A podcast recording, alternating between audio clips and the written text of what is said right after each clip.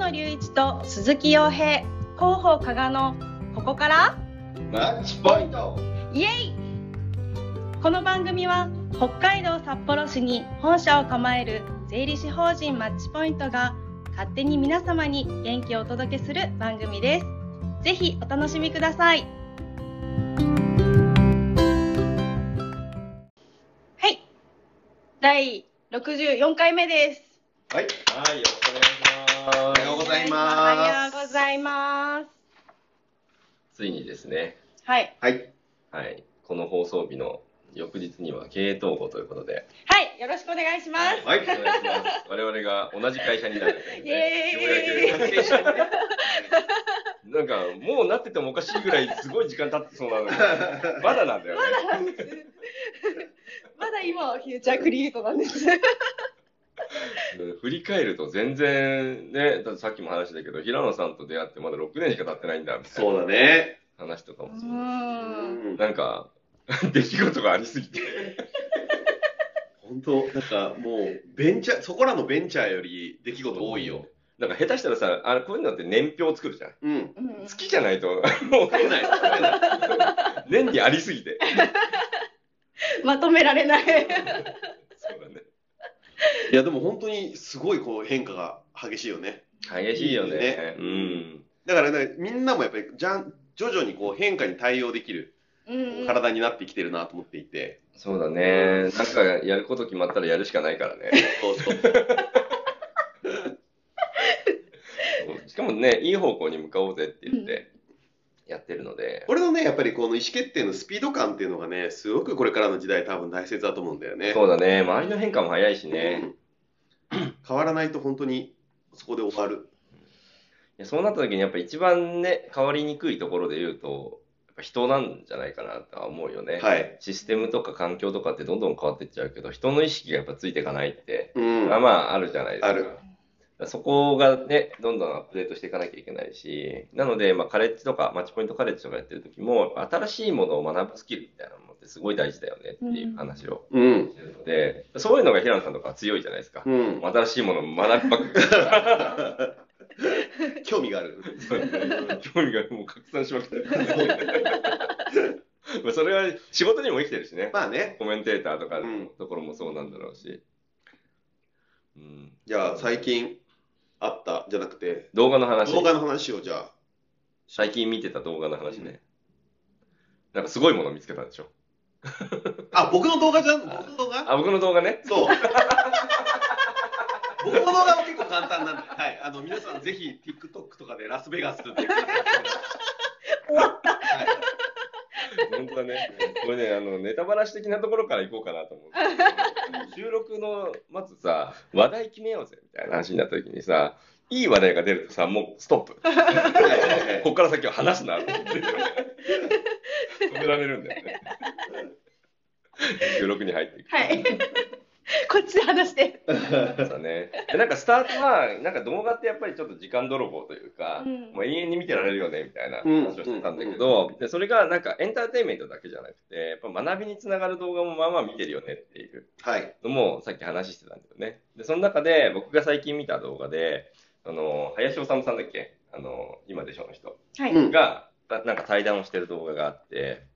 なんか数学が苦手な人ってこうだよねみたいなの言ってて、うん数学が苦手な人ってその変数と定数みたいなものを公式で言ったら y イコール さんエックス だったらさんは変わらないけど x と y は変わる可能性があるわけじゃないですか、うんうん、その x と y をどう変えていったら世の中良くなっていくかとか今の状況が良くなっていくかを考えるんだけど数学苦手な人ってこのさんを変えようとして疲弊しているみたいなことが書いてあってなんか結構あるあるな話で、うんね、議論した上でさ、いやでもあれあいつに聞いてみないと分かんないそう結果こっちに 何, 何の決定権もないみたいな確かにいや結構いろんな会社でこの会話あるよねあるよねでこれ結局さあのユーザーさんに聞いてみないと分からなくなるそうじゃあまず聞いてみたらいいのにね答え僕らのここにはないよっていう会議を延々繰り広げるみたいなうんでもここで議論しても何も前に進まないものってあったりするじゃないですか、うんいや多少の仮説を持つのはいいようん、あ、そうだね。だ、ここで結論は出ないよって話なんだよね、うんうんうん、そこにどれだけ時間かけてるんですかみたいな話なんで、そうそうそう、じゃあ聞く先とかさ、うん、調べる人を決めて期日決めるとかさ、うん、ぐらいで終わっていいものなんだよね、きっと、うんうん、なのでその要は変数と定数みたいなところで、例えば法律を変えよう、法律がおかしいって議論してった時にさ、これ政治家だったらさ変えようってみたいな、はい、いけると思うんだけどさ、僕らレベルだとさ法律おかしいって言ったって変わんねえじゃん。変わらないね。変わんないじゃんね、うん、だから自分にとってこれあれだよね、なんかななつの習慣みたいなやつにも書いてあるよね、うん、書いてある、うん、な, なんて言うんだっけ、あの自分の影響力を出せる世界と出せない世界、そう、えなんか自分の影響の輪の範囲内、影響の輪と関心の輪みたいな話で出てるんですけど、そうそうそう、要はその影響の輪ってのは自分が何か動くと変わる世界、うん、例えば加賀さんとの関係性でどっか行こうぜとか言ったら行けるわけじゃないですか。でもそれがなんかね、他の芸能人とかさ関心はあるけどさ、誘ったってどうせ行かない影響力出せないとかあるじゃないそう、その関心はあるけど自分の影響力が及ばない範囲と、関心はあってかつ影響力が及ぶ範囲っていうのがあって、そっち側の輪の中でやってた方がその自分的にもいろんな影響力が出てくるし、でこっち側の影響の輪の方で活動してるとこれがやっぱ広がってくる、うん、徐々にね、徐々に広がっていくので、で関心の輪の方ばっかりって基本愚痴ばっかりになっちゃうんで、うん、何もできないし、うん、行動にもつながらないし結果にもつながらないみたいなで、影響の輪もなんかちっちゃくなってっちゃうよねみたいな話が、なんか数学苦手な人ってこうだよねみたいな話で置き換えられてて面白いなと思って。いやいや、その通りだと思うね。でもなんかこう人普通に会社でもそうかもしれないし、うん、自分自身の人生だったりとかでもそうじゃないですか。うんうんうん、例えば親とか変えられないわけですよ。そうだね。うん、親が金持ちだったらとかさ、うんうん、親がね大富豪で土地も家もあの、ね、会社もあったらとかって、うん、考えるといろんなことそうだね、変えられないことなんだ、ね、たらればのやつ、そうだ、そこら辺はやっぱりこう変えられることをしっかり変えに行くっていうことをちゃんと自分の中で判別できなきゃいけない、うん、で, でもやっぱりこう理系と文系みたいなところさっきの話だとありそうじゃないですか、なんとなくですけど、うんうんうん、だからなんかよく昔から理由は分かんなかったんだけど、よく昔から理系と文系ではなんか年収が年間レベルでひゃくまんぐらい違うみたいなデータとかがあって、うんうん、理系の方が高いって言われてるんですね、うん、それってやっぱそういう思考力な問題なんじゃないかなっていうと、いや僕ね、僕あの文系脳なんですよ、の脳的には、うん、てか文系が好きなんですよあれでも理系だったよねでおっしゃる通りで、理系はね、そう、高さんまでの受験は理系なんですよ。だからあの苦手だけどそれをしっかりと勉強するっていう行為は、うん、あのやってきてるんですよ、うん、だからこれ結構すごく大切なことだと思っていて、なんか今って結構得意な力を伸ばそうぜってやるんですけど、それはすごくいいことなんです、絶対それがいいんですよ、うん、ただやっぱり子どもの頃っていうのは苦手なこともやっぱりしっかりと、うん、じゃあね、完璧目指さなくてもいいから、うん、最低限はやっぱりやるべきだと思っていて、うん、なんかじゃあ分かります。で、後から別にそんなの、ね、伸ばせるものは当然伸ばせるって、はい、最低限算数はちゃんと、算数国語ぐらいはちゃんとできるようになっとかないと、はい、なんか後々苦しむだろうなと思って。いや、そうですね。なんか僕も思うのは、なんか平均点まで行きなさいとかいうレベルじゃなくていいと思うんですよ。うん、マイナスじゃなきゃいい。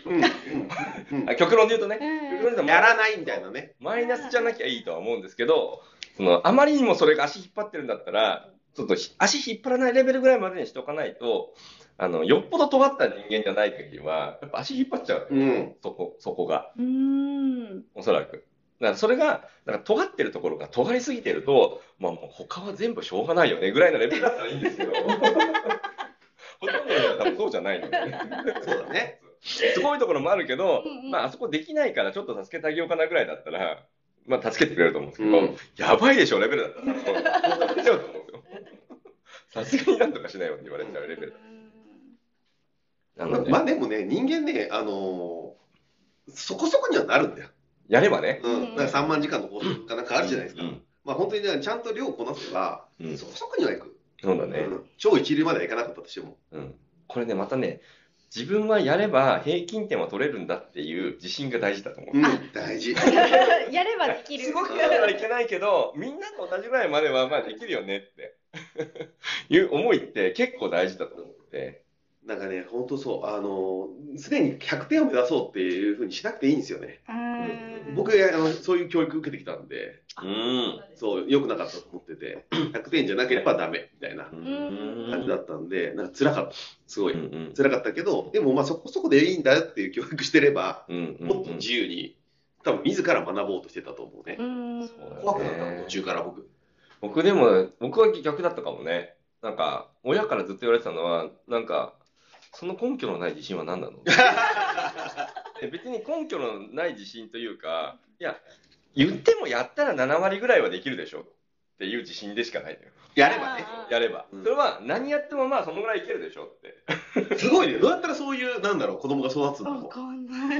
まあ自己肯定感が著しく高いわけじゃないですか。そうだね、怒られた記憶がない。あ、子供の頃にね。これが結構こうしなさいとかああしなさいとか言われた記憶はあるけど、めちゃくちゃ怒られてるんだ。怒られた記憶はないですね。ただただ怒られてる。毎日怒られてる。なんだったらなんかね、小学校か中学生の時に友達と好きって夜遅くなって連絡もできないじゃないですか。うん、何時に帰ってじゅうじぐらいに帰ってくるって言ってのにさ、じゅうにじになっても帰ってこないみたいな。怒られ怒られそうな案件じゃないですか。いやこれ絶対怒られるなと思って家帰ったらうちの父親に腹減ってないのか。でご飯作ってくれて、えー、もう次からちゃんとしようと思った。自分で覚えるから。まあそうだよね。だから怒らなくても本人は悪いと思ってるわけだから別にね。だから僕が悪いと思ってる時は怒んなかったんだと思う。うーん。開き直ってたら怒られてたと思うけど。うーん。大事だね。大事ですね。教育って。難しい。難しい。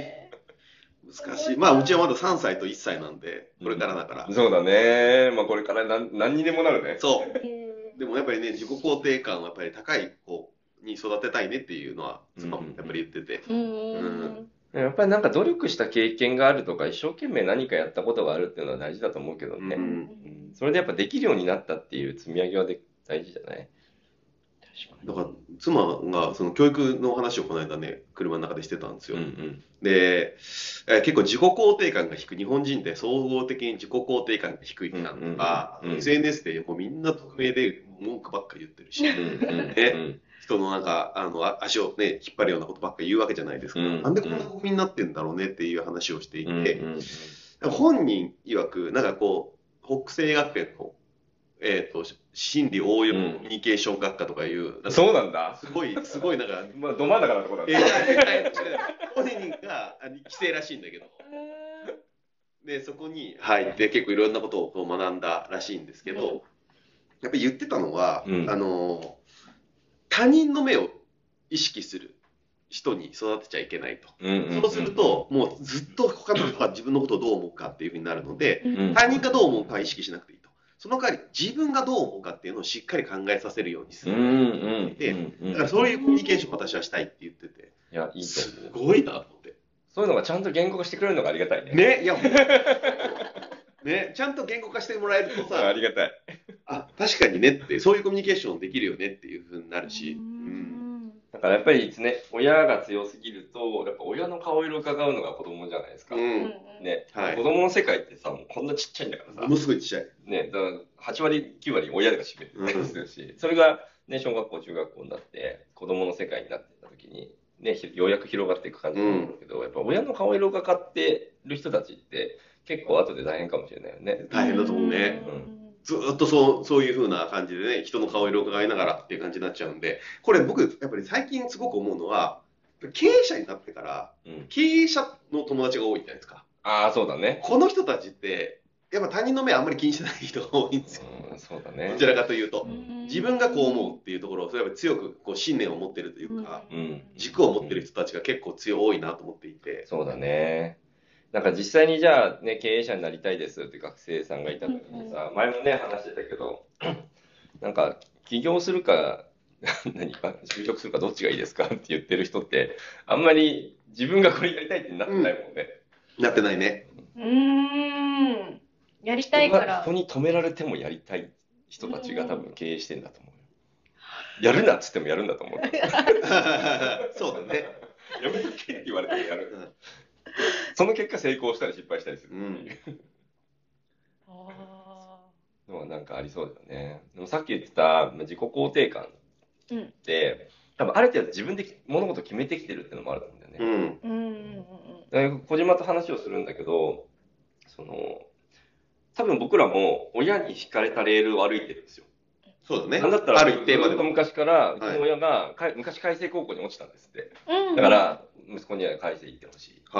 言ってて、はい、でおじさんが北大行ってたから、はい、お前は開成行って北大行くんだぞってな ん, なんとなく言われてたんですよ、うん、別に強制されてたわけでもないし、なんかだから塾行けとか言われたわけでもない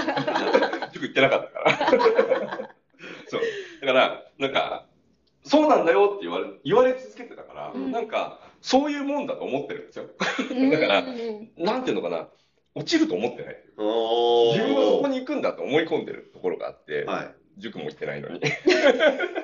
え、マジで塾行かなかったの最後まで、ね、中学校のさんねんせいの時にちょっと行ったの、あちょっと行ったぐらい、高校の時はあの現役で落ちて浪人した時に予備校行ったあガチガチの受験勉強してないすごいね。もう行くもんだと思ってた。洗脳だよね。これね、下手したらね。そうだけど、そのだからこれ聞いたら敷かれたレール行ってんじゃん。うん。でもところどころでここに行くってちゃんと決めて進学してるから。まあ敷かれたというよりなんかもうあれだよ。あのそのレールってさちゃんと木とあれでちゃんとね鉄で作られてるけど、シャッシャッって手で書いたみたいな。あのチョークで線引いてあったみたいなやつだね。なんとなくこっちに違があるぞみたいな、ね、大事なのってなんか自分でやっぱり決定するってことなんだと思う、うん、でそれが弱くなってくると自己肯定感低くなるんじゃないかなってところになんかつながるんじゃないのかなって、そこはちょっとあんまり言語がないけど、はい、でもだからなんかさ今の人たちってさなんか例えばどこご飯行くもルーレットしたりするでしょ、うんうんうん、決めれない、うん、そう決定するって大事な気がするね。そうだね、うん、まあ、それがなんかトレーニングでできそうだよね、なんとなく。うん、できそうだよね。うん、そうなんかその自己肯定感、多分どっかでさ、天気が来るわけじゃない、うん、あの低かったとしても、すごく強くなってる人とか、うん、この前なんか、うちで面接してすごいなと思ったので、ちょっと喋っていいのか分かんないけど、なんか本人、学生時代、ちょっと学校行けなかったりとかしてたんだけど、はい、今、めちゃめちゃなんか自信持って活動してる、まだにじゅうさんさいぐらいの人で、そのそれは、一個一個これやろうって自分で決めたことを、例えばその何簿記取りましたとか、簿記いっきゅう受かりましたとか、会計試験の担当受かりましたとか、税理士の簿記論受かりましたとか学校全く行ってなかったんだけど、やるって決めてからバーってつながってるから、もうにじゅうさんさいで学生時代俺と不登校だったんだよねってネタにしてるレベルで振り切ってる、うーん、コンプレックスを克服してるっていうの、はいはい、当時はやっぱり嫌なわけですね。うん、僕の空白のじゅうねんかんみたいなもん、うん、長いわそうだけどそういうのもさ、やっぱ乗り越えれるわけじゃん、はい、当時は多分自己肯定感めっちゃ低かったじゃないきっと、うんうんうんうん、だけどこのね、たかだかごねんぐらいで すご、すごい意識改革ができてるなと思ってすご、すごくない？いやすごい。何がきっかけなのかっていうのを聞いててもあんまり本人にね、明確な答えはなかったけど、うん、すごい 変, 変化してるなと思って。だから人って結構い つ, いつからでも変われると思うんですよ、ね。あ、そうそう。いつからでも絶対変われると思う。本当。ね、それがなんかね、若い頃の方がやっぱ変わりやすいっていうのはあるかもしれないけど、うん、正直だからね、よんじゅう超えてから例えば平野さんと出会って、うん、急に変わった人とかいそうじゃないですか。うん、確かに起業するとか言ったよね。急にポジティブなエネルギーが溢れてくる人とかね、うん、今までただくすぶってただけなんでしょうけど、うん、だから人はいつでも変われるっていうのはすごい思うよね、うん、うちの社内でもね、めちゃめちゃ変わってる人たくさんいるからね。いやだから さ, さっきの定数と変数の話じゃないけど、うん、ね、あのね、未来がどうなるかわからない、不安だ不安だって不安ばっか言ってても仕方がないそうね、今変えられることを変えないとずっと不安じゃんと思って、だからちょっとでもいいからあ、僕はあんまり推奨しないけど貯金をするとか、うんね、まあ、投資をするとか、ね、そういうお金に対して不安であればそれをやらなきゃいけないし、何もやらないで不安不安って言っててもそれ変わらないよって。そうだね。いやなんだかんだ言って多分ふりお金に対する不安とかもそうかもしれないけど、世の中である程度今の状況だとこれが正しいよねをちゃんとやってた人って、うん、未来になった時にやっぱあの時は正しかったよねっていう結論にはなるんだと思うんですよね、うん、ただにじゅうねんごとかだったらまたちょっとスタンダード変わったからちょっとここやんなきゃいけないよねってだけであって、はい、なんか目の前の正しいよねっていうところになんか全力で向き合うと不安ってなくなるかもしれないよね、うん、うーん、だってね、それからさんじゅうねんまえとかだったらみんな貯金しなさいっていうのってさ、うん、なんでみんな貯金してしなきゃいけないか分かんなかったわけじゃない。でも今振り返ってみたらさ、ごパーセント 金利つくのってそれ貯金するよね。するね。確かに確かに。確かにそう。当時の人は多分あんま分かんないんだよ。うんね、下手すると。だから今なんかね、投資ってまたちょっと難しいけど、増えたり減ったりするから。うんうん、でもなんかそこをちゃんと勉強することによって多少の不安がなくなったりとかね。行動してみるっていうのはいいのかなって、ね。うん。大事だね、うん。だってこんだけお金の話が YouTube に氾濫してるってすごくない？すごいよ。だからそれだけニーズがあるというか、みんな不安があるからっていうところだと思うけどね。うん、再生回数伸ばせるっていうわけだから。そうだね。まあその中でね、正しい情報とそうじゃないのを見極めるのがもう ま, また無理だって話だね。詐欺みたいなとこもあるからね。うん、気をつけなきゃいけない。そういいことだけ言ってるところもあるからね。うん、じゃあ。にじゅっぷんになったんで、はい、あっという間ですね。もう香川さん、香川まとめお願いします。まとめお願いします。はい、私はこのポッドキャストで変われる気がする。素晴らしい。素晴らしい。